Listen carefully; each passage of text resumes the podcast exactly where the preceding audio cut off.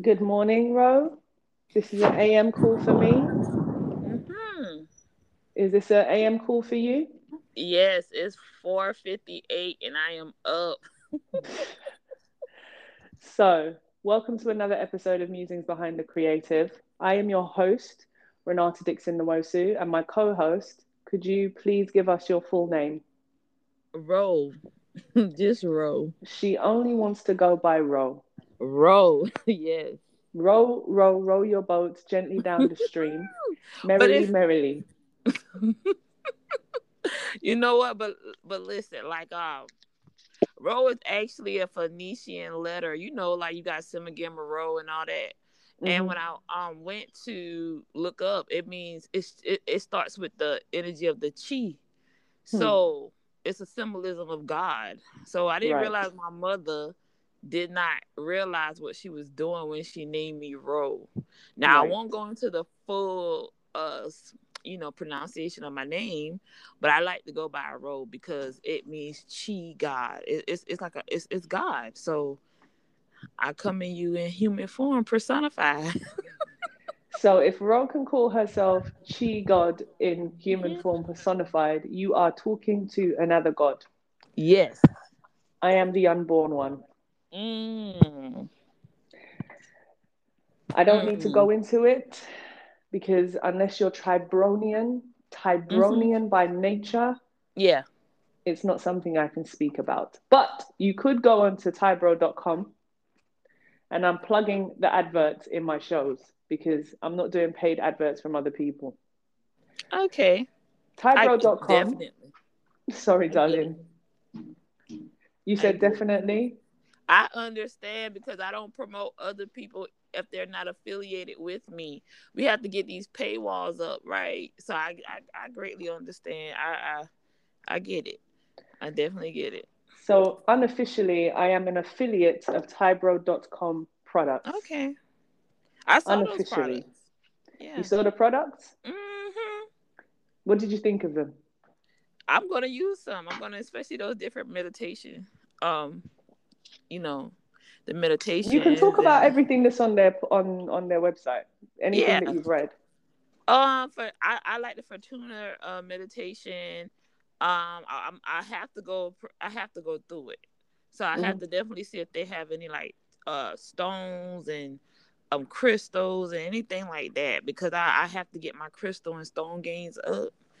Uh, and I'm looking for some more metaphysical tools to use. Right. I don't care where I get them from. I don't care. So you know, I don't care if it, it if I have to get it from here or get it bought here or sent here. I I, I just want to get my meta physical tool games up because I and even in my services. Um, and I don't know if I can. Well, yeah, most people do whatever you need to do. Do what you need to do. Because this pod is going live today.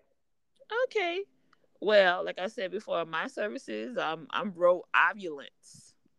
Roll so on my. Instagram, yeah, that's my name, Rho Ovulance. Mhm. and everybody is like, "What does ovulence like? How did you get that name?"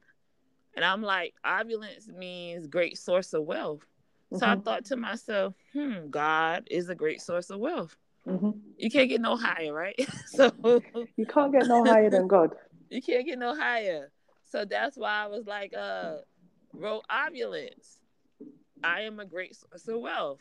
And and and that's how spirit is moved through me. So from information, from research, and like, and like my mentor always said, favor can't be research. So even the oral traditions that I give you, Mm. they're they are a great sense of wealth and knowledge and information. You can't Google it, so don't even try because I'm giving you secrets.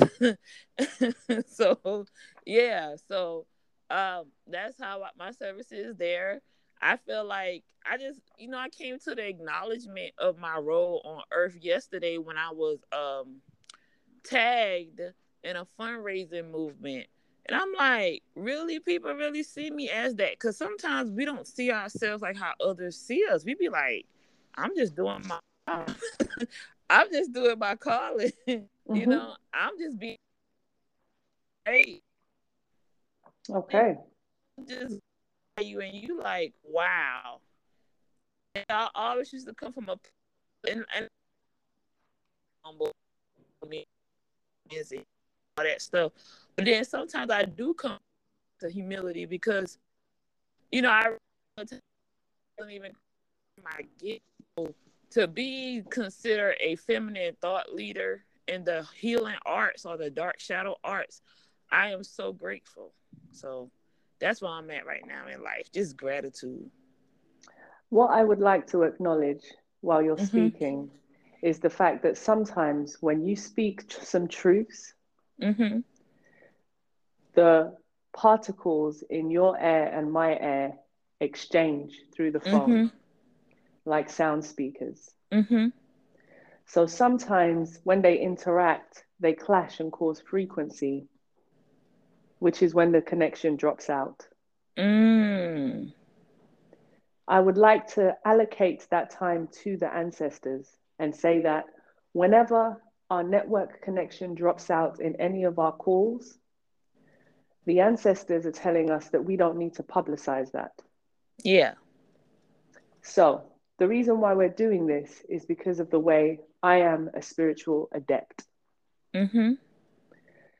I was looking for co hosts to join me so we can do it like lip service.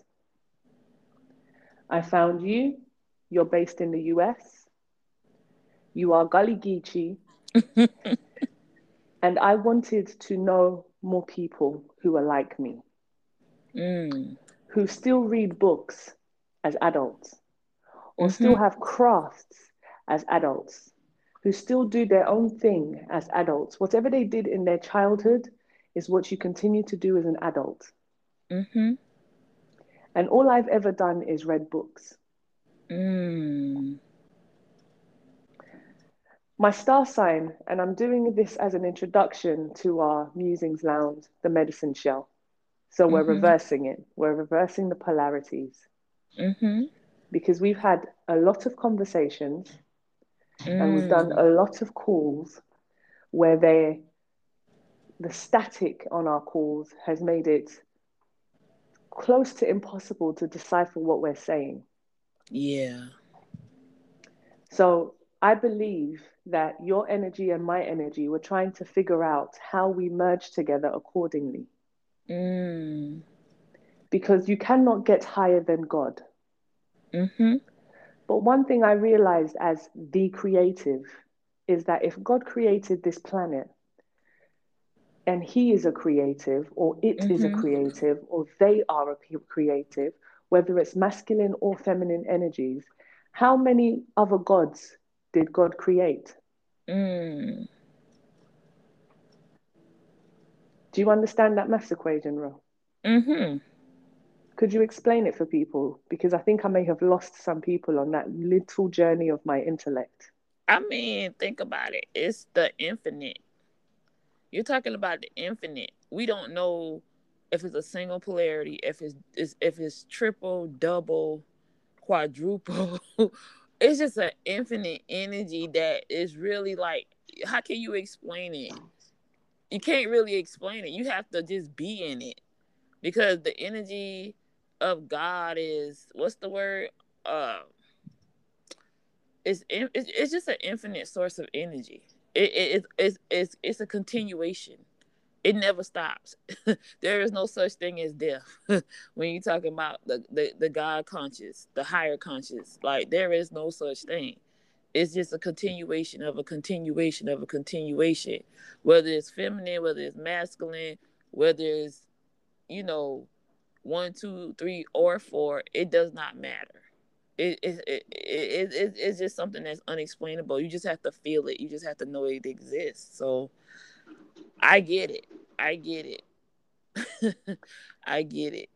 So on this call, Rho, mm-hmm. we're going to talk about COVID.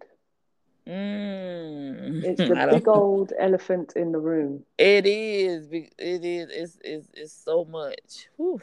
While I say that, I would like to give the immense and honorable shout out to Lord Ganesha. Yeah. He is a energy being. Mm-hmm. And for all those who are of Asian descent who know Lord Ganesha, I have an altar in my house An altar is a place where you worship God. Does that make sense to you, Rho? Oh, definitely. Could you explain that for people? Again, mm. I don't Mm. want my intellect to overshadow the truth. Okay, so to me, an altar is a place where I connect to my higher self. I connect to my ancestors. I connect to the God within me because all gods are nothing but uh you. So it is a place where you just go.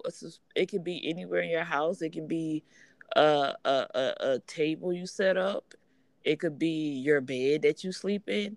It's just a sacred place. You're a sacred place to just reveal who you are and serve the gods that you know are contributing to your life as you go on. It's just a sacred place. So is it illegal to have an altar in your house? No, In your house is your house is an altar. Your house is your biggest shrine. Like it, it your house is your haven. Your house is your sacred place. So and, and and you are an altar. You are the living body, walking, breathing altar.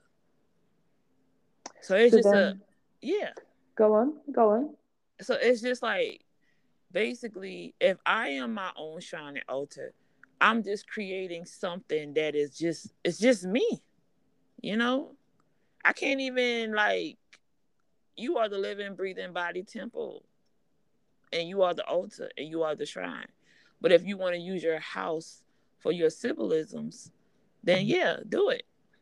So that's how I see it. It's no disconnection. It's Hmm. hard. I you know, when you've been doing it for so long, it's kind of hard for you to break it down because you've been doing it for so long till you integrate it into your practices until it's like you just gonna have to walk come on this journey with me i'll hold your hands and then i'll show you because some things i just can't tell you because i've been doing it for so long it's just a way of life So, mm-hmm. with that being said, mm-hmm. explain who you are according to the Gullah Geechee tribe. well the gullah i am i'm just learning it now that i'm one of the thought leaders and spiritual advisors but there's many different gullah people. So don't go and try to we're not like okay you go to one tribe and you just be like where's Rho? she's the thought leader and the spiritual advisor. No i am the thought leader. I am the healer. I am the practitioner of my bloodline but my background and the and the and the culture that I come from is the Gullah Geechee culture in South Carolina. So I'm based in South Carolina, Charleston to be exact, and I am what we call a hoodoo practitioner slash root worker. Could And you I am- expand on that, please? Um, my healing art is in herbs and roots, and the and the book that I use is the Holy Bible because we're still kind of like Christian based. Okay, Yeah, right. Is that as far as you can go on that? that's how. That's one aspect of my journey, but my other aspect is I am also a shadow worker, and I am a uh spiritual advisor when it comes to the different goddesses. I am a goddess um pray I'm gra- I'm a goddess worshiper. So I do all things in goddess form. So it, and I don't separate the two because I know sometimes people be like, "Well, how are you going to be into the goddess uh pantheon and then also read the Bible because they're interchangeable." Like a lot of people don't realize that because they haven't really went that far in their studies. So yeah. Mhm. So, could you please expand on that just a little more? Because I'm told I do not need to speak too much on this episode. Okay, so when it comes to uh my practice, um I started off as, you know, learning about I was a Christian. Okay? I was a Baptist. I I be, then I went to non-denomination. And let's first start off as I don't know if we can, you know, go into that cuz I want to briefly summarize it. Okay, But um, as a child growing up, I was a Jehovah Witness. right. as a Jehovah Witness, I went through that to do that way, came through that door, and then after my grandmother, who was a Jehovah Witness, passed away, I started going to church with my grandfather, who was a Southern Baptist. So mm-hmm. I grew up in the church. I was heavy indoctrinated. Um, as I got older, I realized that something was really off. I was missing something because I had a love for the ministry. Um, I had like pastors and reverends praying over me, like, oh, she's gonna be one of our ministers, she's gonna be a youth leader. And I really thought I was going to do all the things and, and above. And like I, I got baptized when I was 13. So I really went through that whole path of, you know, Christianity. So you know, I don't have I, I don't have nothing against it. That's why I tell people I don't. That's just my foundation. Mm-hmm. But as, but I knew it was more, and so therefore I went looking for more, and I came across, you know, the wisdom of the Gnostics. I came across the wisdom of, you know, the the teachings of my own lineage, and I didn't even realize that it, it exists because, like I said, as a child growing up, which was so crazy about those of us who live in you know the low country of the carolinas i didn't realize we practice christianity different. I didn't realize we did. I, I, thought everybody went to get readings. I thought everybody went and got their palm read. I thought everybody went and get tea leaves done. I thought everybody kind of like mixed the bible with astrology because my great grandmother you know, who was an Eastern Star, and my great grandfather, who was a Freemason. I just thought everybody did it. I was like, mm-hmm. well, you know, we all. But as I travel, I realized no, we kind of practice Christianity a little different. So I just went down that rabbit hole. That's what I can say. Mm-hmm. And um found some, you know, practitioners from the West of Texas, Grand Prairie, Texas. And I told them about my background and I told them everything. And it was like, You're a Gullah Geechee. I'm like, Yes, I am. They was like, You need to go research your people. And I spent time doing research back into my own bloodline, no but other bloodline, but mine. And I and I realized that we were the first group to start working with fetishes and we brought the cultures of our different backgrounds and cultures and clans to the Americas. We kept it in line and intact. And we are the first to have Gullah fetishes and create a system that is called hoodoo. It's not like voodoo. It's, it's, it's, it's two different things. And so I am a proud practitioner of that path. Um, now when it comes to the goddess path, um, that was a little different because what I what I learned is because I went through a man, and let me tell you something. My elder in hoodoo told me that because I was a woman, he could only go so far with me. He was like, I'm not even going to I'm not even going to even talk about certain things with you because that'll be out ethical. That'll be so ethical, unethical of me. Um, men should not be trying to dictate a feminine path. It's not for the man to do. I want to send you to some elder women so that you can learn yourself and know who you are as a woman. So he sent me to my mentor, and she's been my mentor ever since. So she's part of the goddess. Sorry, just bear with me one moment. Okay. Okay, continue. Yeah, and so that's when I met my mentor that I've been mentored ever since the age of 22. And she's more consistent on the archetypes of the goddess. So she, I mean, it is so I I don't know how to I don't know how to talk about it because it's like she just mentor us into just being understanding that divine feminine, the dark divine feminine, and she just teaches so much. Like I've learned so much from the age of 22 to the age of 35. And so with a lot of knowledge and research on these archetypes, it's, it's just like I incorporated it and this is who I am now, Rho ovulance, where I can go to the Bible, I can go to the Torah, I can go to the Quran, but I can also incorporate the goddess teaching and help women understand who their archetype is, the archetype that they're living. If they're living out of an archetype that they're not supposed to be in, um, I can really do all that work to undo all these things. And I only work with women, mm-hmm. even though I have men who have asked me to mentor them. And I'm like, no, not right now. I can pretty much do readings for you, but when it comes to really like mentoring you, I leave that up to the initiation of you know manhood with with other men. Mm-hmm. You know, but there have been, been plenty men who have asked me to be their mentor. So I am what you call just a thought leader in the feminine practices and arts. And I love it. And my and like I said, my background is in hoodoo gullah culture and fetishes and the goddess um Pantheon and okay. we're gonna leave that here because I don't want to expand too much on it. no, no, you can because this is mm-hmm. where I give you your flowers. Okay. This is going to be the first episode because we had to clean up the frequencies first. Yeah. And you had to talk to me about a couple of things. Mm-hmm. And we spoke about it in private. Mm-hmm. And those things will never be said in public. Mm regardless of whether we fall out or we don't fall out. Yeah. Because as women, mm-hmm. we must respect each other's dignity. Yes.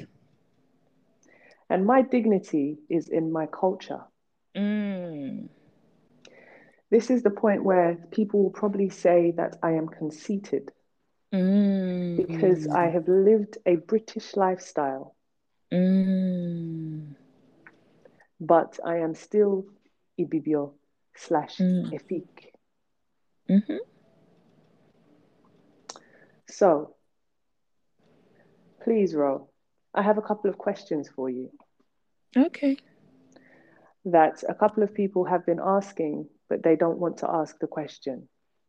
Mm. What is the dark side of a goddess? The dark the dark side of the goddess is the side that you repress and you suppress.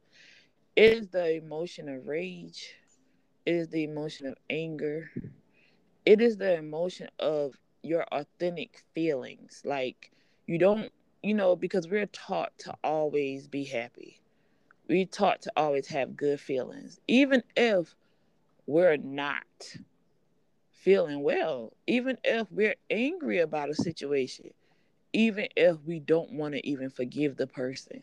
So when we talk about the shadow arts, it is the side of you that you hide. It is the side of you that subconsciously and unconsciously that you do and you're not aware of it. So we integrate that into our healing practices because if you don't understand that those feelings need to be validated, if you don't under if you don't understand that you cannot misplace that anger mm-hmm. um you will not be a whole person and so i see all these love and light workers always promoting god god god god god god but what they don't understand that the shadow aspect of yourself the what they call the demon, what they call the devil. If you don't acknowledge that, you can't get to God like practices. You can't become the God of your life if you do not understand your lower nature. And so, what I do is I help women validate their lower self. I help them get past and stop suppressing and repressing feelings and emotions that they always had. I make them go through their dark nights. I make them honor the parts of them that they don't love because in your imperfection, you learn that you are already perfect. And so, my goal is to really do that work, that greater work. And so, when people talk about the dark goddess, they always look at it as just a mean person oh, you know, the reason why you're doing that is because you're so angry with life. And I'm like, that's not true. Most of us who work on this shadow side, we are some of the most compassionate people. We're some of the most loving people, but we understand the need to like do we understand the need for it. And I always tell people it's okay to be angry. It's okay to be rageful. It's okay to not even forgive somebody who has hurt you. You know? And mm-hmm. so when they hear me, because I just had a friend told me that yesterday, she was like, I'm going through this breakup, and you are the only person that is just making me rethink my whole life. And I said, Why? Because they got you feeling bad for love. They got you feeling bad for how you feel. And I'm the only one that's telling you to feel your emotions. So a lot of times, those of us on the darker side in the shadow arts, people are afraid to come to us because they think that we're going to basically make them evil. and that's not what we do. And in actuality, I think this side actually get the healing done that the light side can never get done. I'm just gonna be honest. How does that present? How have you found that presenting in black women? How do just bear with me? Do, I'm on a call. I'm on a musings behind the creative call. I'm running my podcast. Did you bring them though? Yeah, you got the lashes in them. Thank you. Yeah? Did you get the jewelry as well? No, I was able to get the jewelry, but I got the lashes. Thank you, darling. So, can you ask that question because I, I guess you were interrupted. I was. Mm-hmm. How does the dark side? How have you found that present in black women of color? Oh, it's so hard for us. Um, it's not a lot of us that wants to be a part of that because we are the shadow. So, how can I say? Sometimes I, my heart bleeds for us as black women because we are afraid to do that work. We want to ignore things. We want to repress our true feelings we want to live inauthentic. We want the tips and the tricks, but we don't want to do the work. And so, how is it presented in black women? Sometimes it's not presented at all. Um, I was in a group of, like I told you, like 500 women, and they all was trying to figure out what is the shadow teachers like. Is that like what what kind of teachings is that? And so I was so like it was a privilege that my Ethiopian connection she brought me into the group to explain that to these women because they just didn't get it. They didn't they didn't want to understand it because everything is always the laws, this, the laws of attraction, love and light. You gotta love hard. And I'm just thinking like, can you really love hard if all you ever got was unrequited love? Can you really love hard when you've been abused? can you really love hard when you've been mistreated because you really don't know you don't even get it you don't even grasp the concept of self first. So when it comes when it's personifying black women i just say that it's not really presented there because we are either bible like we are really indoctrinated. We are the last.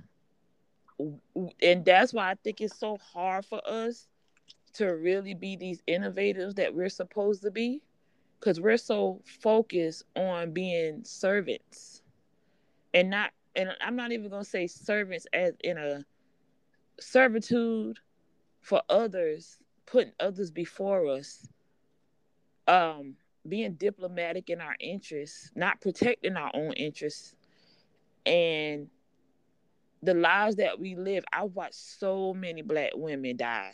So many die. Die either while they're still alive or have physical death. And that what breaks my heart so much. And I think that's what motivates me to keep going. Because even the women in my family who have passed away, every last one of them passed away for not putting themselves first and I was like, I can't, I gotta stop this cycle. And so, oh, I don't want to tear up, but okay, I'm just so, I'm just compassionate about women and the journey of Black women and the journey of getting us at a place where we could basically feel that wholeness again. I'm like, if I don't do nothing in this life, at least I made my mark by by helping the matriarchs of the family get to a place where they can be solving within themselves, where their children can last from generations to generations, and where they can just really be proud of who they are and love themselves in their wholeness, even when they're not. Love themselves in an apartment, love themselves in a room, love themselves in a mansion, love themselves so much till it does not matter where they at in life that they continue to love themselves. And that's that's just my goal. Like, man, that's oh my God, that's my goal. Like that's every day I wake up understanding that's my purpose. Because I know what it's like. I wouldn't be on this journey if I didn't practice it myself. If I wasn't my own, you know, if I didn't get the mentorship, if I didn't get the healing, I wouldn't even be here today to be on this podcast to talk to you about it. So I'm in, I'm in gratitude. Hmm. I'm have gratitude. you found have you found that on your way on this journey you have lost a lot of friends? Oh my God, that is the death. Let's talk about that. That is the death. I've even lost friends that I didn't even imagine losing. I even lost friends who had to stop because they couldn't come with me. And that is the death to lose the people you love. Because it's like they don't get your journey. And my mentor told me this one time in a session, and I can say this. She said, People like you, but they don't respect you. And I never understood what she meant by that until I really started looking at like the like the scales fell off my eyes and I started seeing people for who they are. They like being around me. They like my energy, but they just don't know how to respect it because they don't understand me. And at first, I used to cry about it and be in grief every time I lost a friend, every time I lost someone that I got close to. But then I now I rejoice because it's like the faster you can get to your purpose, you're gonna have to let the weight get off of you. And if that person is weighing you down, how can you move? And one thing I will not do is put myself in sacrificial energy. I just can't do it. And so I've lost friends, I've lost family sometimes you lose your parents even before a physical death i have women who had to really emancipate themselves from their families and their bloodlines because it would have been at their own detriment to continue be attached to these people and the hardest thing is to be told how can I put this in words? You may needed that bloodline that came through, but you're not from that bloodline. That's the hardest thing to really conceptualize. How can I be born of this mother and this father, but not be of them?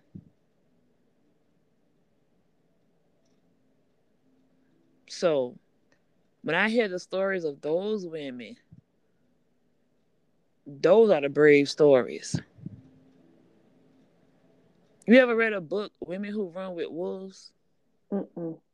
That is a beautiful book to read. It like if you ever on your journey get Women Who Run with Wolves, that book would change your whole life. Like I was given that book at the age of 22, 23 by this lady in her 30s at that time, and she was like, "Read this book." and I just read that book, and that book changed my life and the dynamics of my life, and it just made me look at the journey of womanhood, you know, different. And so that's why I go hard in my work.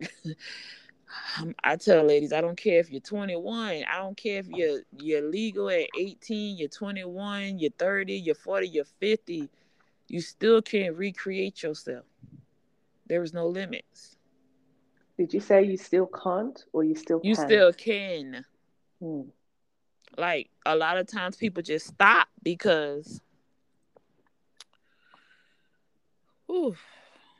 they It's stop because life. They stop because what they go through in life. And so that's why I was like, with doing this co-hosting with you, I am from the shadows. I haven't. It's not so much of the frequency between us. It's just that the women like me who come from that shadow path, those esoteric paths, we are being hidden for a reason. Could you And so- expand on that, please? because our information cannot be researched. The stories that we tell cannot be found on Google. Hmm. You can't go to Barnes and Nobles and read about us.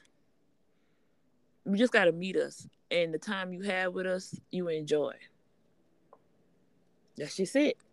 My men, like my mentor, I can't even bring up her name because you would never meet her just by going to look up her in information online. You have to be brought to her by one of her initiates. And so when you when the real healers step up, the ones who trying to heal step back. And Could you so repeat that, please? I said when the real healers step up, the healers that are trying has to step back. And what does that mean? the authentic healers, the authentic energy workers, the magicians of the world, we are in the hiding season right now. So a lot of times you just be you might just be lucky to come across one that is really authentic because we're not out here like even though I'm I'm often how can I say this cuz you know I'm often amazed that I can be so successful in my path and I don't have the advertisement like that. Mm. I'm often amazed that I can be booked for months in advance and I don't promote myself like that. But it's through the referral that I the mouth so blessed, privileged. I people on and researchers can't. Okay, stop right there. Stop Yeah. right there. Mhm. Let's just wait for the energies to settle. Because I sat down on the bed I'm not supposed to sit down on, and Mhm. it started breaking up the connection. Mm. So we need to take a, po- a moment to pause. Mhm. If you can hear me, and I can, I can hear, you, you. Mhm. okay. I think that we're supposed to be gentle in these calls because I guess last week we were so excited to meet each other. it was like, where have you been all my life?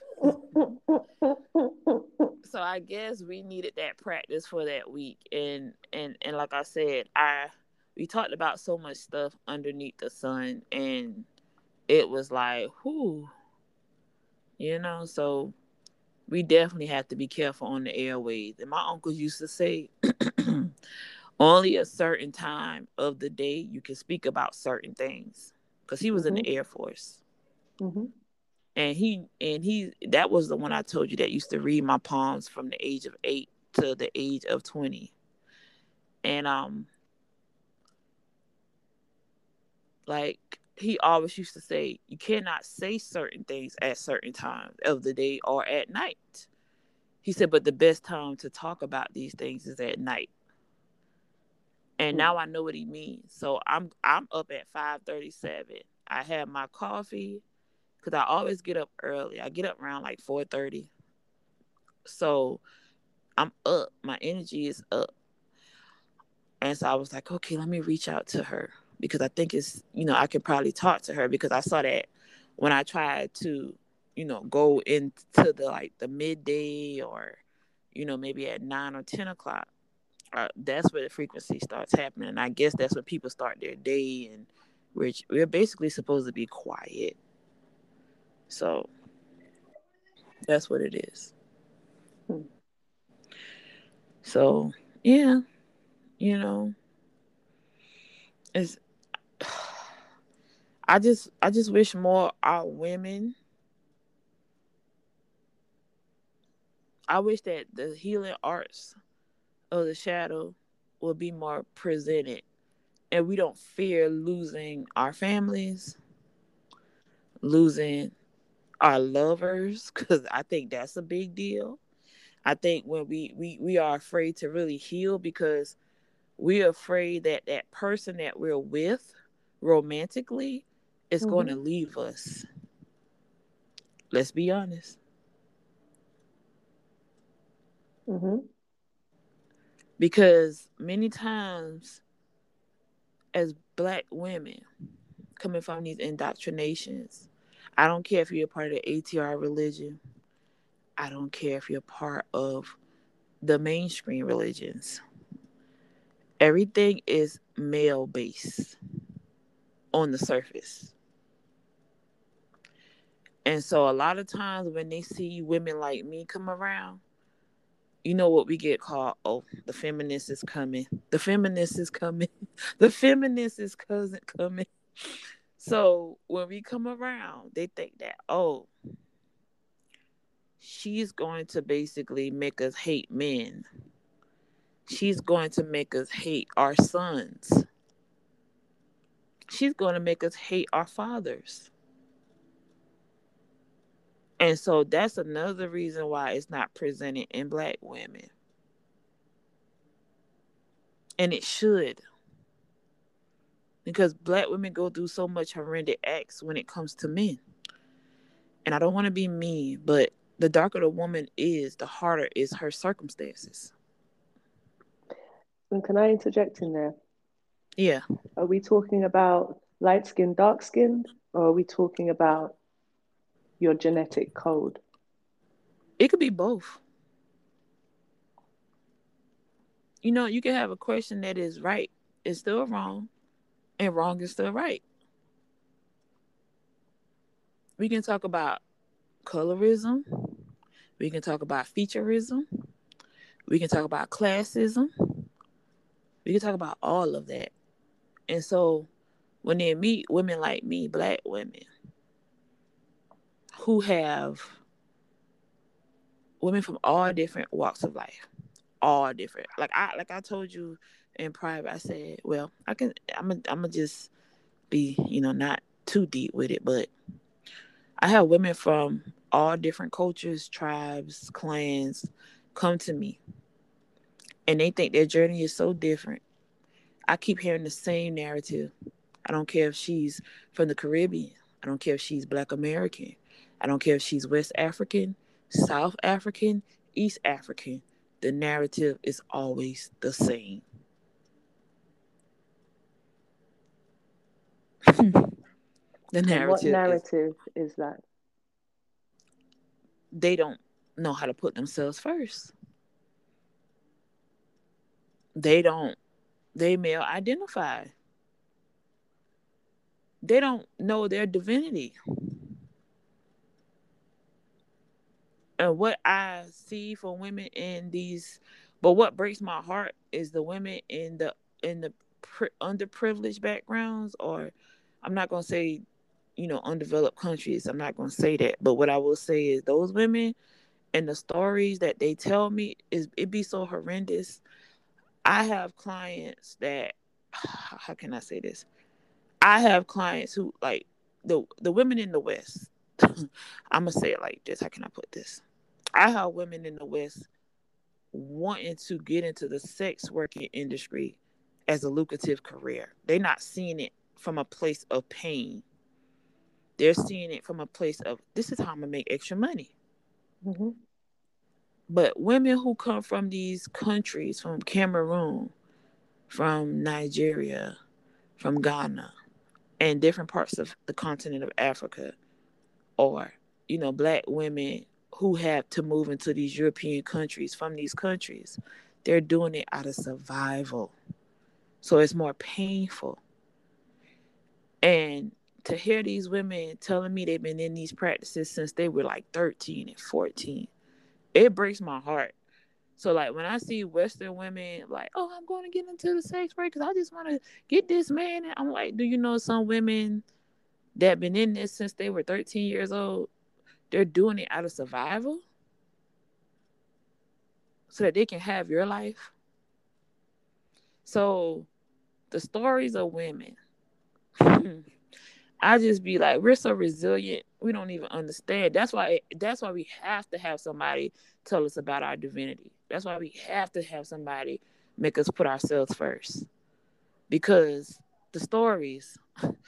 I'm going like I, like I said in, in my later years, I'm going to write a bunch of books because somebody got to help the youth.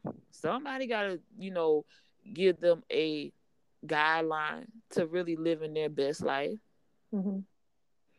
You know, because I even want to start my series, you know, because nobody is really teaching women, like black women. Nobody, no, because I, I guess what it is, because when you do teach them, you come up against a wall. Hmm.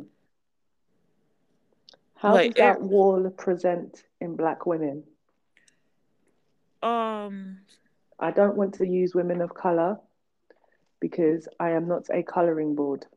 Yeah, I get it because I, I guess sometimes we use you know women of color because we don't want to leave other cultures out, but we do have to start with us first. It's not it's, it's nothing wrong with other women of color, but we have to start with us first. So how does it present? It presents itself as sometimes you get ignored. Sometimes when you are in that leadership mentor role, they don't want to be a student. They want to actually argue back and forth with you. Um sometimes they collaborate with men to bring you down. Um sometimes you get death threats. Um how does it manifest? Mm-hmm. Sometimes you get set up. Tell me about that. Tell me um, about the setups. Oof. Ooh, gosh. Because we need to get down to the nitty gritty. Yeah. The setups come where you don't want to publicize your authentic name or your legitimate name because you don't know who's going to come after you. I have seen women with great source of information. I have seen women who basically can really change the lives of black women come up against death threats, have their whole movement stopped because of their words. One thought leader was on the clubhouse. I invited her because it was, you know, my mentor asked me to invite her. Hmm. And so she had a lot of people following her on the clubhouse. Like she really made a name for herself.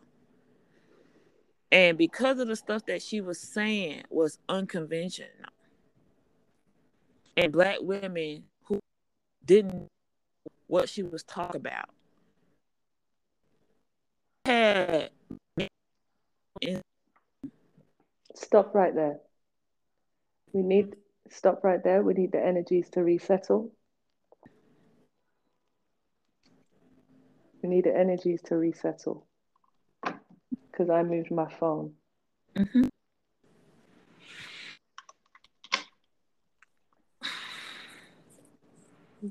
Exhale out.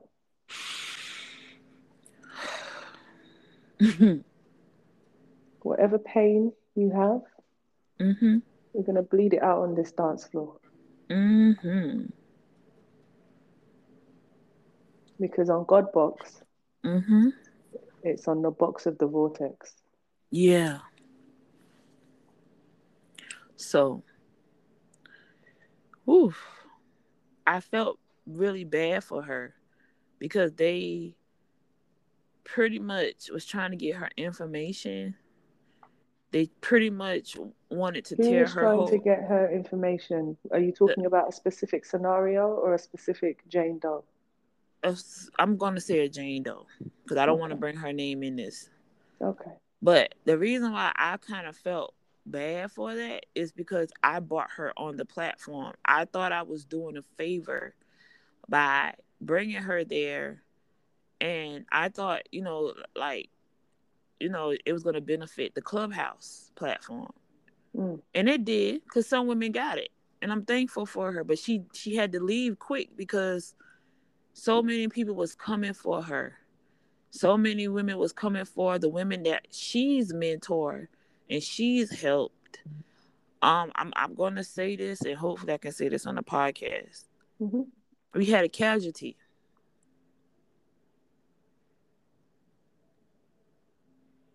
Could you expand on that, please? What was the casualty? one of the girls died On the clubhouse. yeah they don't want to talk about that so i don't i don't know if i can talk about that It's up to you what you want to talk about. This is your floor today. hmm so it's like somebody got killed and so we had to stop it because i always say i'm not afraid of the leaders of these people. I'm afraid of the followers. And so because of that when you say how does it present itself? How does it present itself in black women when they're resistant? Sometimes it can end in violence so ooh i don't want to tear up It's okay. This is a safe space. You do whatever So- you need to do, babe. that's the reason why i'm i'm hidden because it's like um the truths of of our mouths hit deep the stories that we tell hit deep the healing that we give hit deep until like it's scary. You have to look your shadow in the eye. You can't blame nobody else. We take accountability for our lives. We make people who do us wrong. We make them pay. So it's like Can I interject there? How mhm. do black women make victims of other black women and make them pay for things that is not their fault? we hold them i don't think black women have reached that concept because we still in the forgiveness thing when i heard a woman told me who molested her throughout her life and she forgave that person and she still was hurting in the inside and when she said she had to sit at the dinner table across from that person and her family was feeding that person i realized we haven't grasped that concept. So when we talk about the power of unforgiveness they don't get it.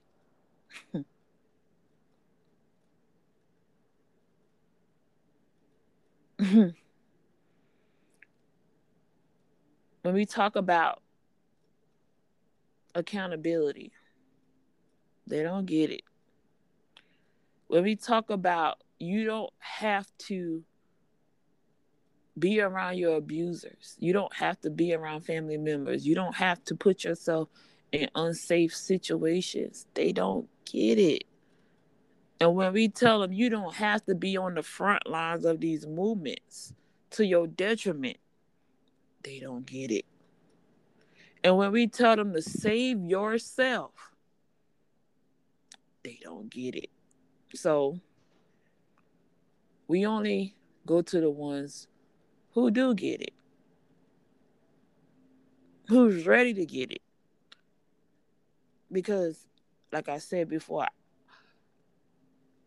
when I bought that woman on that platform, I didn't expect all that to happen. But I also realized movements are going to happen. And just like people like to use the Christ of the Bible, he didn't come to earth to really bring peace, he brought chaos. His gift was to come here to eradicate the mindsets and bring us to a higher consciousness. And he was here to bring us out of poverty. And that's the reason why anybody who's a thought leader, anybody that's a that's trying to change the world and contribute to the consciousness of humans because that's what we are. You're gonna have chaos. That's just it. So when people talk about the healing of the darker side it's about chaos and understanding that in order to bring in in order to have order you must go through the chaos. We're not ready for that conversation. So, how do you bring peace in chaotic waters? there is only peace when you go through it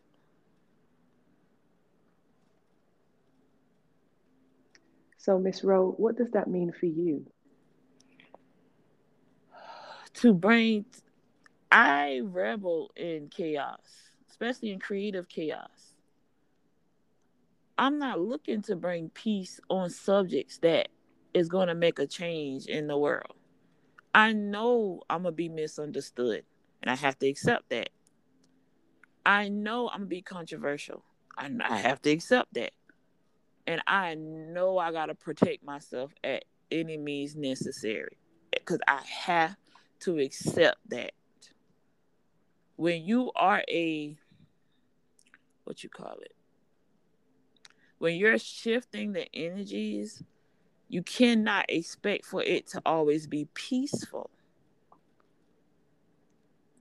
And i think that's the issue. We want the love and the lightness of it we want somebody to coddle us to hold our hands like babies and be like oh yes you're gonna get through that and no, you probably won't.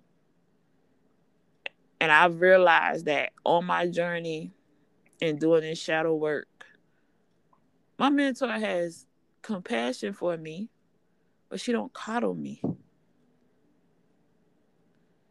She make me sit in it. She make me accept it. She made me take accountability for the life that I've created.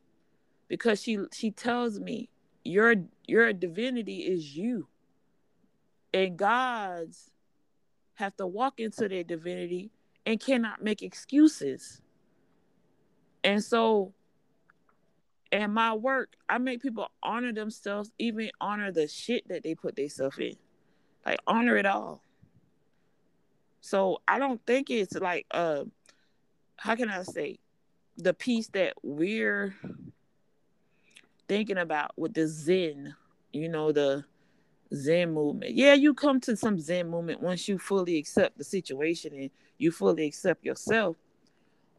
You have a Zen moment. But to just think you're going to have a Zen moment when you're going through the chaos, no, that's not going to happen.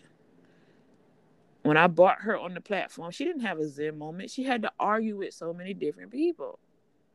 But she said, when you are a thought leader and you voice your thought out, you have to also be aware that you will be challenged. So that's just it. And I don't think, and, and you know what? I think that's why we cannot compete the way that we need to compete because we're afraid.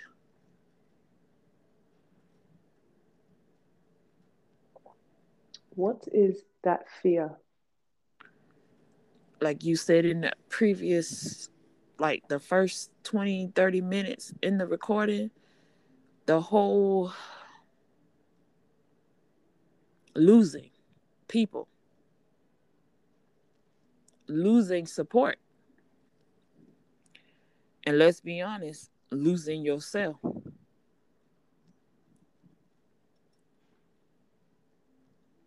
And that's why i pose a question. Or what are you going to give? Who are you going to give up? Places are you going to give up to truly live the life you desire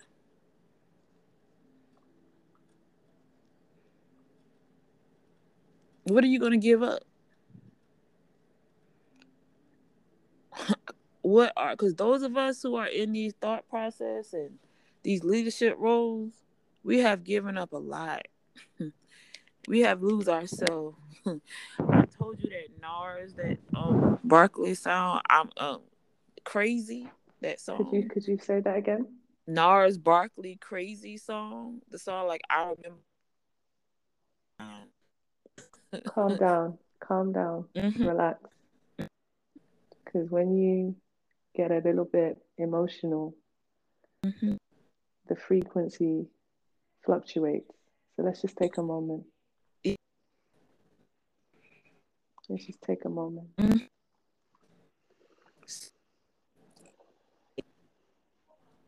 maybe I- I'm I'm just passionate. That's all, and I think the frequencies feel that passion. hmm But uh, I always tell people lose yourself because you're gonna refine. You're gonna find yourself, and you're gonna redefine yourself. Could you make that explicitly clear for people to truly understand that I stand with no fear? Like that should be your mantra. I stand with no fear, because in it all, think about it. You lose yourself, and you're not truly losing yourself. What you're losing, I don't know if you're being interrupted again. I'm not. Okay, what you're losing is the narratives that you told yourself. The communities that put all this information into you that's outdated. You living for other people, whether you're living for your culture, whether you're living for your tribe, whether you're living for your parents, whether you're living for this identity that you keep seeking that is not do that is not in your best interest. So that's what you're losing. And sometimes it looks like you're going crazy. It looks like you're about to lose your mind. But when you really have that moment to regain yourself and listen to your own thoughts and seek people who help you regain yourself because yes listening to your own thoughts is cool but you still have to seek mentors you still have to seek guidance and i always tell people you have to even ask the universe to send people who understand your higher calling better than you do and then once you meet those people and you get those tools to sharpen who you are then you can start redefining your life and the people that will show up will show back up if they're supposed to be there. And the people that were never supposed to be there, they will leave and never you will never see them again. Not in that light. And that's why I said those women who emancipated themselves from their bloodlines, from their mothers and their fathers, from their clans, from their tribalistic ways. And they lived their own life and they became the God within. And they step in their own divinity and they integrated and reshaped themselves. Those women can never be defeated. I've met those women. I stand with those women and I honor those women and men. I'm not going to, there's some men who had to do the same thing too. But for the most part, especially black women who do that, because sometimes we are called to be the caregivers of our families, the lovers of our men, the martyrs, the sacrificial ones. And the minute we just drop everything and really start living for ourselves, we go through the most life lessons and the deaths and the cycles of them all. Because how could you? How could you do that? You're selfish. Wow. It's not about you.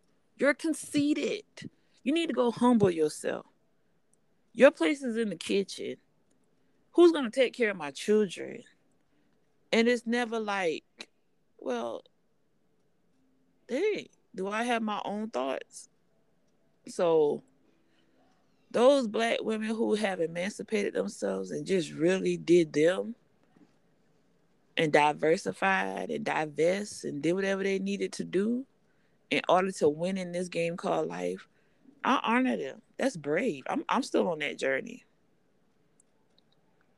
I ain't there yet. Hmm.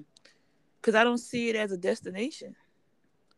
So I'm constantly still cultivating myself and learning too. And if I can sit at their feet and just get the wisdom, I'm always happy. Because I know I'm not alone in this.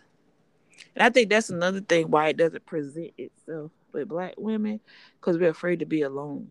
We are, we, we are afraid of the season of solitude.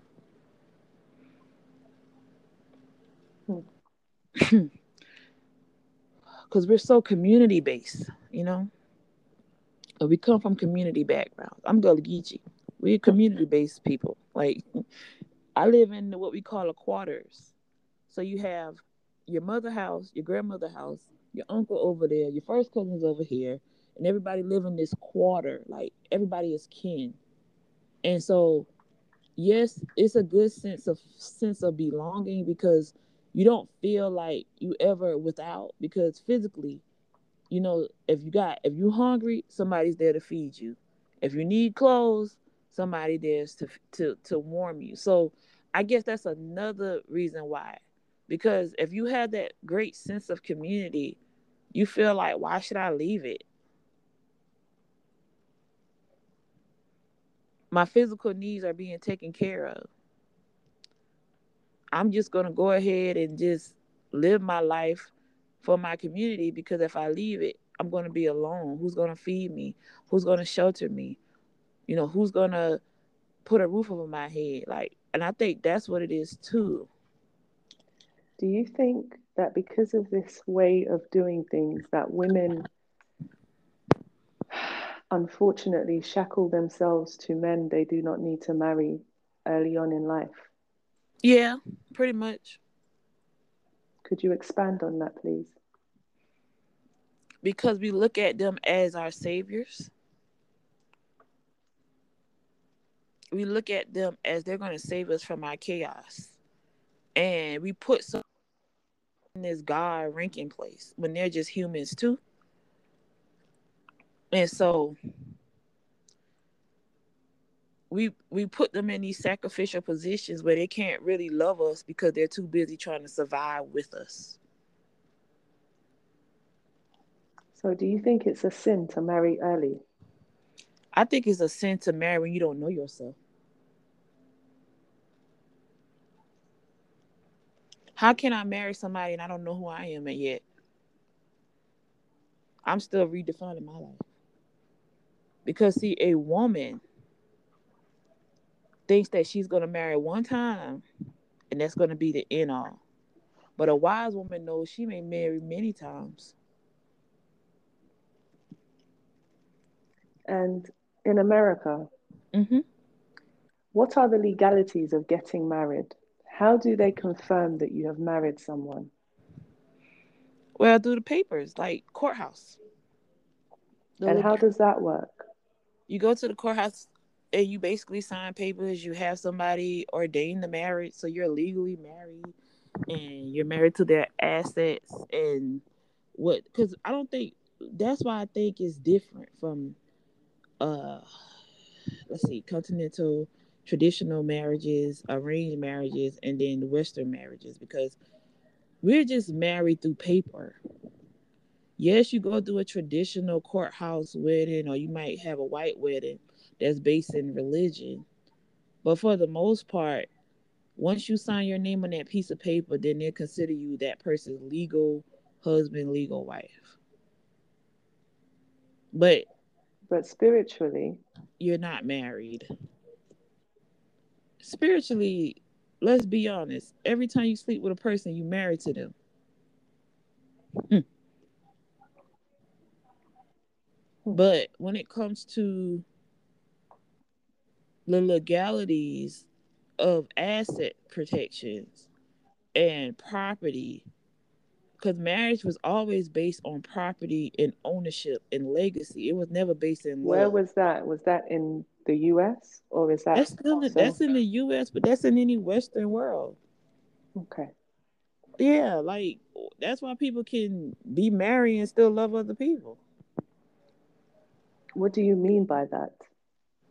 Like your the piece the the the your the papers that you sign does not mean that you're not gonna love somebody else. That that don't control the heart. That don't control the soul. That don't control the body. That don't control nothing. All that control is your assets. All that control is your material possessions. All that control is your property. All that control is the fact that if something happened to that person, you may just be the owner of what they left behind materialistically, but they don't leave behind their soul. They don't believe behind their heart. they don't believe they can they go with they take whatever they have with them with them. So it's like, yeah, you might get the person possessions, you might get the person uh material gains, but you're not getting them. So I guess that's the reason why most Americans don't they always say we don't value marriage. Like we don't take marriage seriously.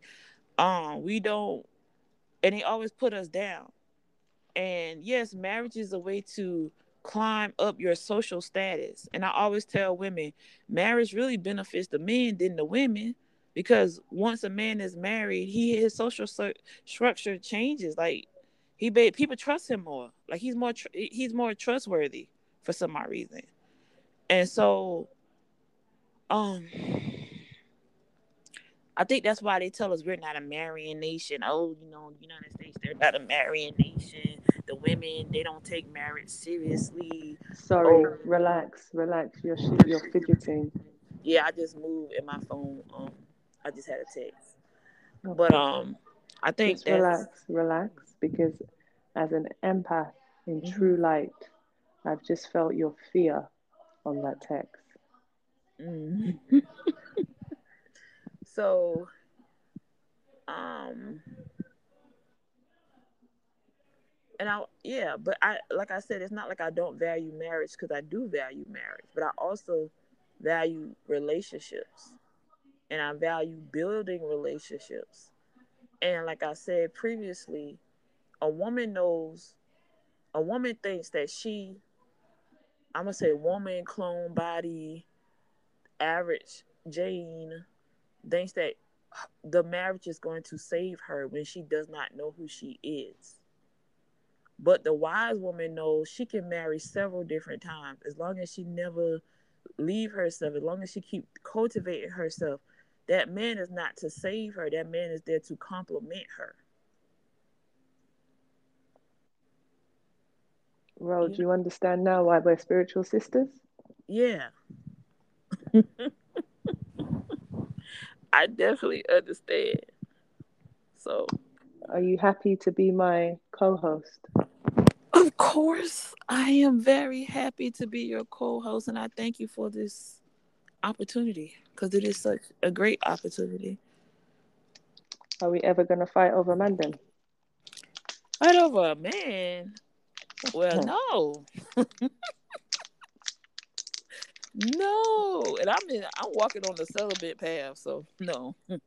So I told you that. I know.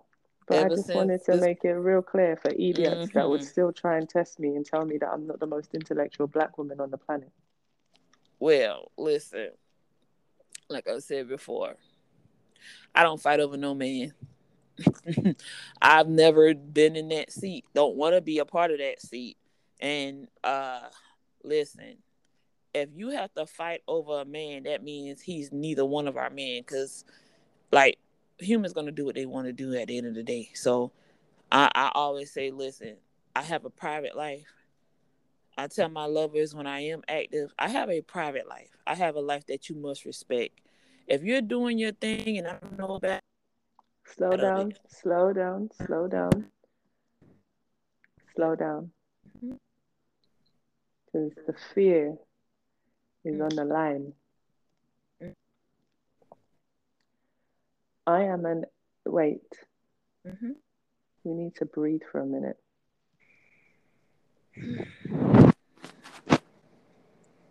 Okay. We need to chill for a minute. We need to let all of that really settle into people's spirits.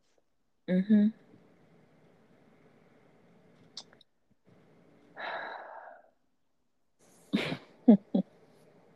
You know why we had to do it this way, right? Yeah. Mm-hmm. Because every time we bring a new sister onto the co host, the energies are going to be a bit interesting. Yeah. So we have to be very, very real about our sisterhood. Listen. I'm in talk. If I don't do nothing good, I know I do sisterhood good. So I hey, listen, I might I ain't I, I don't promote myself as being perfect, but I have gained what friendships are and what sisterhood is. And I can definitely operate in sisterhood. And like my and one thing I frown upon is people that's not loyal. If somebody if things are discussed in private, let it be discussed in private. And if we fall out, I have fallen out with many of my friends, and I would never bring up their past in their face, and I would never talk behind their back, and I will always be their little secrets of secrets. I think that's why they always want to still give me stuff because they think I'm gonna say something that they don't tell me. I'm like, no, I don't do that. You know, I'm a very, like I said, I'm a very private person. I live a very private life, and I love my life like that. I don't be, I'm not in nobody's drama to be honest, I don't have a drama filled life. And I always tell people, like, ah, you pretty much gonna think I'm boring. like you what like where's the drama? I'm sorry. I I can't do it. I don't dwell well in drama. So nah, I revel in the chaos of life, but when it comes to that drama stuff, I don't. So you'll never see me fight over nobody. I I don't do it. I don't even.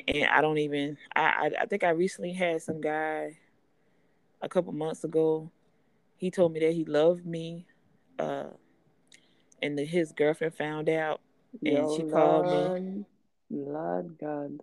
and repeat, she was like, repeat, repeat that for me, please, because this show is gonna be a long one. "Yeah, like I said, because you know we got to keep it. You know, We I'ma gotta keep it it a 100. buck fifty. bub. Yeah. Like I have this friend, like I've been knowing him since 2017. He is of Igbo descent. He's from South Carolina. And me and him, you know, we did start it off, you know, dating each other. But we just realized we're better at being friends. But he still has this love for me. So for his birthday, we went out last year. Nothing romantic, just had a good time but the energy felt like newlyweds because everywhere we went, people kept saying, "Y'all marry, y'all marry, y'all marry," and we're like, "No, we're just friends. Like that's just it." So I guess he still has love for Sorry, me. let me interrupt Mhm. just a second. Mhm. Bro, I don't know how many men you've slept with. Mm. And I'll never tell, but okay. I know how many men I've slept with, Yeah. but then I averaged that out based off of when I started having sex. Yeah. And I'm gonna just leave it right on the tip of that tip. Yeah. The reason why we're having this call like this, this is the introduction to the Musings Lounge. Wow. The way I play spiritual warfare with God Mm-hmm. is that He likes to test me and makes me write idiotic exam papers. Mm-hmm. Those exam papers are what He then uses to give as an example to people in my life Mm. as to how not to fuck with me on my intellect. Mm. You are my sister wife on this show. Okay. 13 Clan Mothers is the book that I was supposed to have read. Wow. I have been avidly disturbed by the mental institutions of the United Kingdom. Mm. I have been avidly disturbed by people who think they can manage me because they want me to be their baby cakes. Mm. And I am nobody's baby cake. Mm. So there's parts of me that really can flow and rhyme like a Nostradamus. Mm. And then there's are fluent in intellectual, barbaric, I'm going to slew you down until I slay you.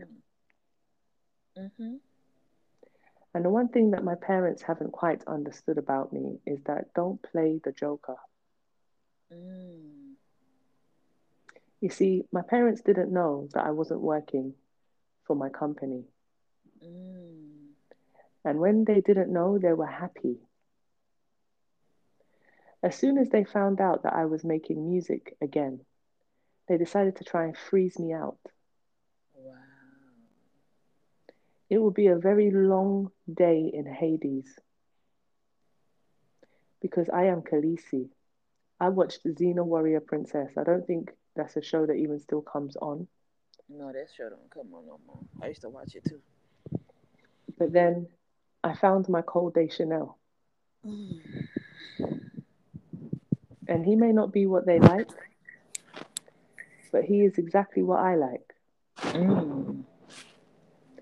And the reality of it is that my parents have lost their daughter because they have not taken the time to learn me as a person, as an adult.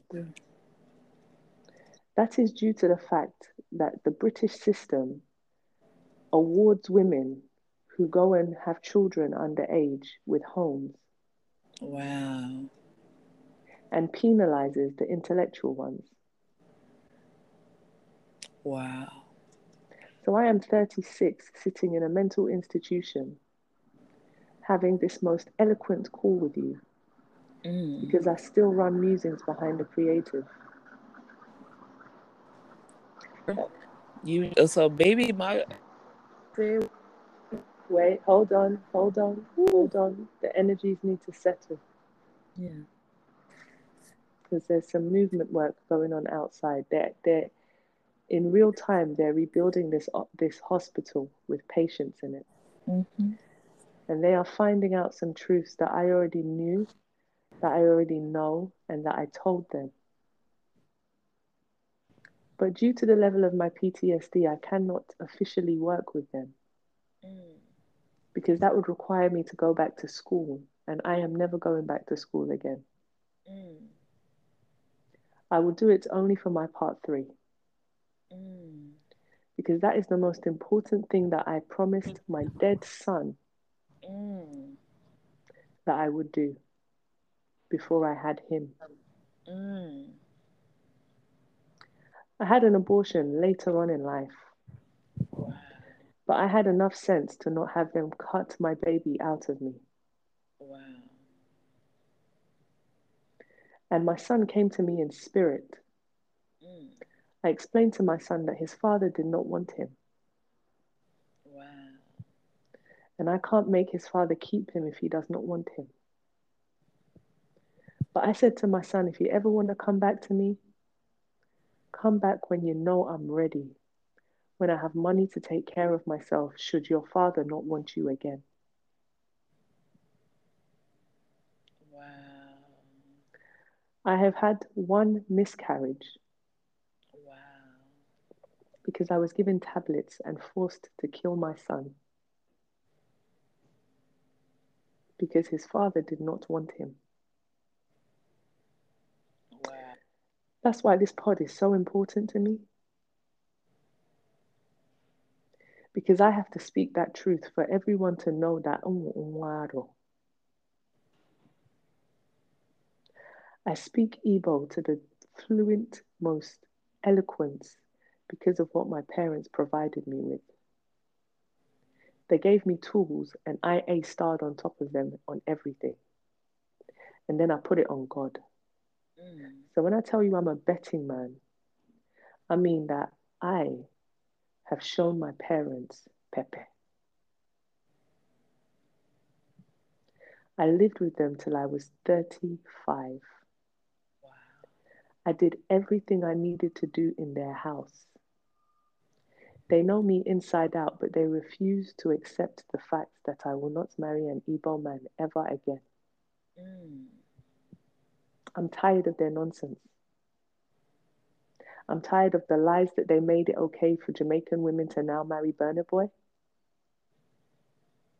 I just hope that she is living her truth because if Burna Boy finds out that she can't cook food like an Igbo woman, it's going to be a problem. I have nothing against Caribbean women. I don't know enough of them to even make any type of judgment. My PTSD was genuinely triggered by the bullying of Jamaican young women who did not respect my brothers when they were young, but wanted to fuck them. Mm. That is my truth. A lot of them are no longer my friends. The only person I can big up on this show is Natasha Matthew, fam.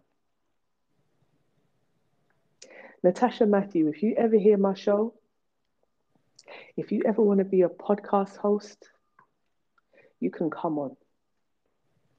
But never will I speak to Nakoda. Never, ever, ever, ever, ever, ever. I could speak to Marlon. I could speak to Dwayne. I know many Dwaynes. Mm. I'll have a whole entourage of mandem. I can speak to Cheyenne even Mm. on this pod. Girl, don't make me tear up No, because no, you, you I have said- to tell it. you you just triggered something within me that is um I'm Gullah Geechee by my maternal side, right? Well, my father is West African, and I never had that connection. And so, like, oh, don't make me tear up. No, babe, if you need to cry on this show, don't say so- that I have been the screaming banshee in my Jewish community. That's why they're tired of me. if I was there right now with you, I'll give you a big hug because, like, wow, like in this moment, you have said some things that is healing at the same time as truth. And my mother is Gullah. I grew up in my Gullah community, but I was never really accepted because of who my father was. My mother did not marry a Gullah man just like you may not want to marry an Igbo man. She ended up with a West African Caribbean man. Um, my father is of the Ivorian descent. His mother's from the Ivory Coast. Um, so I don't talk about him because he was absent. I learned my Caribbean and West African culture uh, when I got into the collegiate level. What does that Huh?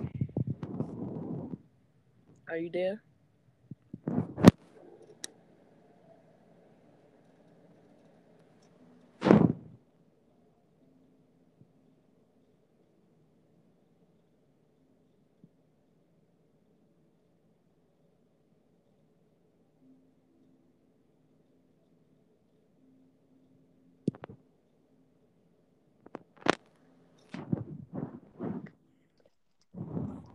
I had to let I had to let that call ring out. Okay. Sarita, So- give me a second. Sarita, Flo Milli shit, all day. I said to you that I will work with you. We're still working together, Sarita. Sarita, hmm. if you want to co host on my show, you come and bring all the A bombs, B. Because now, let me just make it really clear. Mm-hmm. All the girls I went to primary school with caused me PTSD to such levels that I genuinely can't trust my Jamaican friends now. Wow. Because I went home and got beats on top of their bullying. Wow. So I took their beats again as the Black Lucinda, bruv. Can we can we have a moment? Cause I I, I fe- like I feel that in my cellular, because see, like I was telling you, like I was basically like, oh, I'm feeling it because before Let the energy settle let the because the connection is doing that thing again. mm, like Still waters run deep. Let me chill. like you really or some some things why you buy the trigger your ex- but I am the child. I am the product of a black American woman and a West African man. That's not easy. They talk about mixed race kids being black and white, but they don't have a place for us. And then when I hear that you just say you went through the PTSD from your Jamaican friends, right? As a child, As a child, think about the PTSD I went through from family not accepting me because I wasn't American. Because my looks are different. I didn't feel like the gorgeous girl because my nose was broad. Because I was darker than my Creole cousins.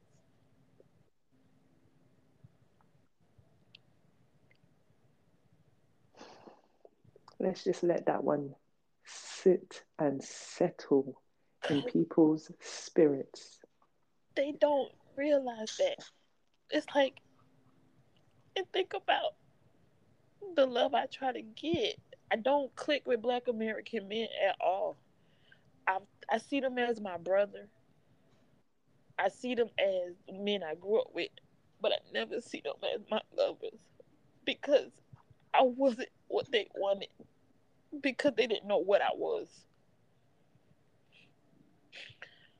I see my mother sleep many sleepless nights by herself because she's trying to figure out why this West African man didn't love her enough but could produce a child with her. So I am the product of your PTSD. So Hold on. I got shivers. I need to chill. so don't trigger me in that way because I didn't I wasn't waking up to I need to triggered. chill. So you don't. I tell people I'm tired of this black talk. I'm tired of this black versus black. I'm tired of this because y'all making the products and the children are angry. Because it's like you see me as a black American and I'm proud of my Gullah Geechee. But I have to disown my West African side because they was not there for me. He chose to something else. I don't know anything. And I'm learning through my experience by talking to you, by trying to connect with other West Africans. And they don't, be- I don't belong with them because I'm not West African enough. So I'm like, Pause it right there. Pause it right there. yeah. So Mm-mm. Pause it right there. We're going to end this show right now because this is the introduction into the medicine show. this, yeah, this this was wow. I don't. I didn't want to go there. I don't like to cry. but you said that. Ooh, Yeah. That's You- why we are sisters, and that's why I'm the 13th Mike. I could just feel you. I just could feel it. Like I could feel your pain, and I'm like, I, I wanted to, let- I wanted to get to a pleasurable moment, but that was no pleasure. And sometimes you have to come to a point of some things are just going to be what it is. And so when you said that, I'm like, sweetheart, I, I understand. I'm not negating it. I'm not. I'm not. I'm not going to ever negate. know. I know. But what I would say is, what about the products? What about you said these women? They don't want to learn my culture, but they want to fuck my brothers. I said, what if I am the product of that? I ain't got nothing against you. You know? Yeah. I recognize my PTSD and I keep it where it is. yeah. so I'm just sitting here like, I have no issues with my because I PTSD. I I am the product of. I didn't think my mama just wanted to fuck my daddy. I just think that they found love in, in a broken space, and and that's just what it was. And And that is the Yeah. beauty as to why I'm so stupendously, I'm not forgiving. yeah, It's just that I've lived with my parents for so long that I just know how to let sleeping dogs lie. yeah. So that's why I'm like, man, I always like. Whew, that's why I told you. I said, listen, if the women of that culture don't want, don't, don't accept you, you're not gonna be a part of that culture. So, It don't work like that. That's why, Mhm. that's why, that's why Shanoa, hmm there's a lady called Shanoa. hmm Your Daniel brother disrespected me, but you're learning how to cook Nigerian food. Shanoa, if you ever want to chat to me, you can chat to me. You can shot to me and chat to me. Becoming no seminar idiot. mm, That's how much patois I've absorbed by living in a Jamaican woman's house. Cheryl Brown, Latoya Brown, your family, bruv. Your absolute equity in my life. You are the last household I slept in before these idiots tried to turn me into a mental institutionalized babe. Mm, I have nothing against any of you. mm. Should you wish to call me, call me anytime. I just needed to make sure that when this show comes out, it's an exclusive. Ooh, cause that girl. And if I'm breaking up, Anchor, I will never work with you again as a company. like, Let me just repeat that again. mm-hmm. Uncle Barry, bruv, Mm-hmm. you are welcome on the show anytime.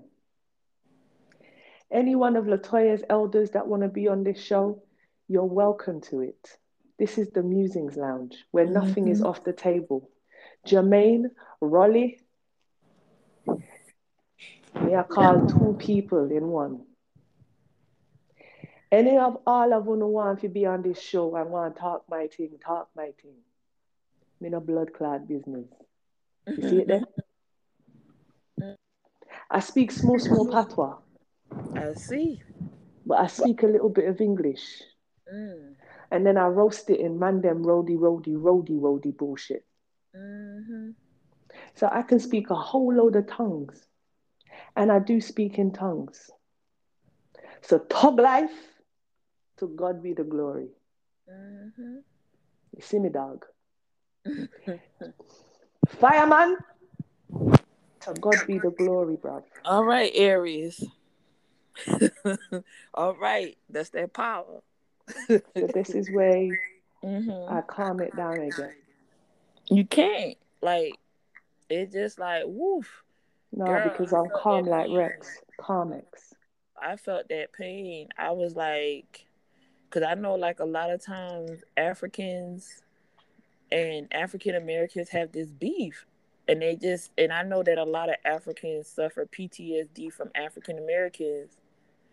And so I always have to be that bridge or that communicator to say, listen, it was the ignorance of our parents, it was the ignorance of the elders that did not tell us that we were cousins, that we were sisters, that we were siblings, that we were it was two brothers or two sisters who left the house and went different directions, but it don't mean you're not family. Toby And so- Nigwe, let me just interrupt on that one. Toby Mhm. Nigwe, you did Ewu. You don't impress me how they talk and the Ewu jaw. Mm, But then you also showed me that I'm your father figure. mm. I know a little bit about American slang to be talking a little bit of American slang. It don't mean I'm trying to be like y'all. Yeah, I get But it. the I would never- person's Mm. album that I listen to to give me this level of tonality, and I'm gonna just pause it right there. Because Alicia Keys, you saved me, fam. Mm, Your album saved me. mm. I need the energies to relax because I can hear the frequencies agitated. What? mm, maybe we have to ring a bell before we do this or do something to clear the airways. Because the date is Wednesday. Today is the day of communication. Today is the day of Mercury. Today is the day of Hermes. So maybe I have to do my Hermes work. You do that. Do that right now. Yeah. So I have to, you know, ask Hermes, the god of communication, to help us be able to have a sound and clear communication with each other without the interruption of frequencies because we will communicate and we will do the work of the calling of you know broadcasting our truths to the public we i understand that we're underground people. We ain't polished enough to be publicly out there but we still can work towards that. So in this space we get raw. Is is is real. Is real and you had a you really like ooh you had me triggered because i don't talk about my other side. I don't acknowledge that side of me only when i'm in new york city people see it they will never know that i'm from south carolina they will never know i'm of gullah geechee heritage if i don't tell them if you meet me in person, you will see your family. You will see you. You like, are you West African? Are you Caribbean? Because I really don't acknowledge that side of me. So when you said that, you trigger the hell out of me. Because I'm not saying that my mother went in saying I want to sleep with this man. I think she was genuinely and really in love with my father, but it just didn't go the way that she expected it to go. And here I am, a product of it. And that is exactly why we have come to the end of our show. hmm So, For all of you that have been listening, Rho, please reintroduce yourself to the 13 clan mothers. I am Rose. I hail from Charleston, South Carolina.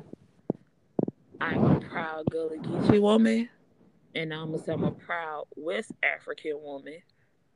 And I own my truths, and I'm thankful for being on this platform.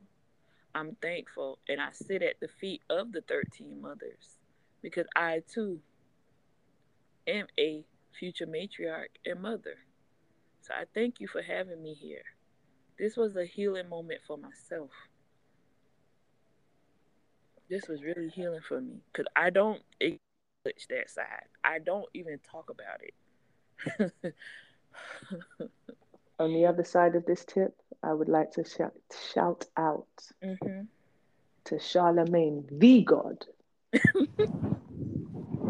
for making it abundantly clear hmm that we all need therapy, bitch. We do. Thank you. Oh my God, I love you, girl. You about to oof. You gotta come over here. I'm gonna make some rice for you. Please, because I, I, I, I eat food all day. I, please. Don't worry about that. We gullas. We gonna love you over here. We gonna say, girl, you gullah geechee. I need okra soup on on levels of it's dumb.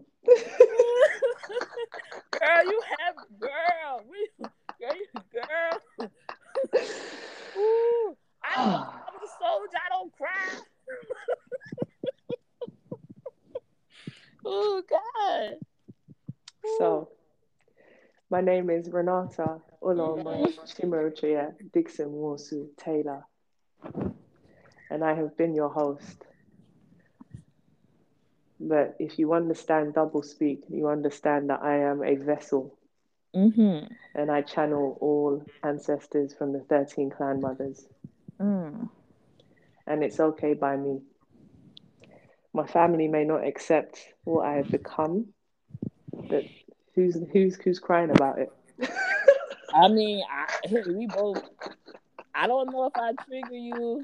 Listen, when I say that I love the women who emancipated themselves from their families and live their own life, that must be sent a trigger through your spine because you went off. You was like, whoo, whoo. So All we've right, cleared the energies. I'm gonna vape my last um, color vape, which is forest berry for forest berries, solo plus. Ooh. We work with you to make it all good for everyone to vape because vaping hasn't killed anyone yet. So stop lying, smoking industry. Tobacco hasn't killed anyone yet. It's all the frigging chemicals that you lot put in the pesticides to grow shitty tobacco. So my family grow tobacco, but I smoke Chesterfield Red. Let me find out that Chesterfield Red has been sold out in any shop that I go to. I will never work with you guys in any life again. Because I go to special shops that sell Chesterfield Red. Chesterfield Red is not a tobacco that is sold worldwide. I now know why. Because it was given to me from my family's bloodline. And that is the best I can say about how much I smoke Chesterfield Red. Mm. And I'm really going to end it on that note. I've been your host, Renato Uloma Chimirocheya Dixon Wosu. If you ever want to pronounce my name with, now, with, with, with, with, with empathy, you will call it Nwosu, because I'm not going to correct you lot. Okay? Because Nwosu is also in Ghana. So I won't correct you. If the Ghanaians are willing to not correct you guys, I will not correct you. But if you want to really give me respect, Nwosu. Nwada Nwosu, as Ada Joseph Sopuruchi Nwosu, alias 430. If you ever see my dad in the end, yeah, just call him Elvis. He's a booker's man. And soon enough, my dad is going to start bopping the way I bop because I learned from my dad how to walk like a roadman. Nobody else knows that but me and my daddy.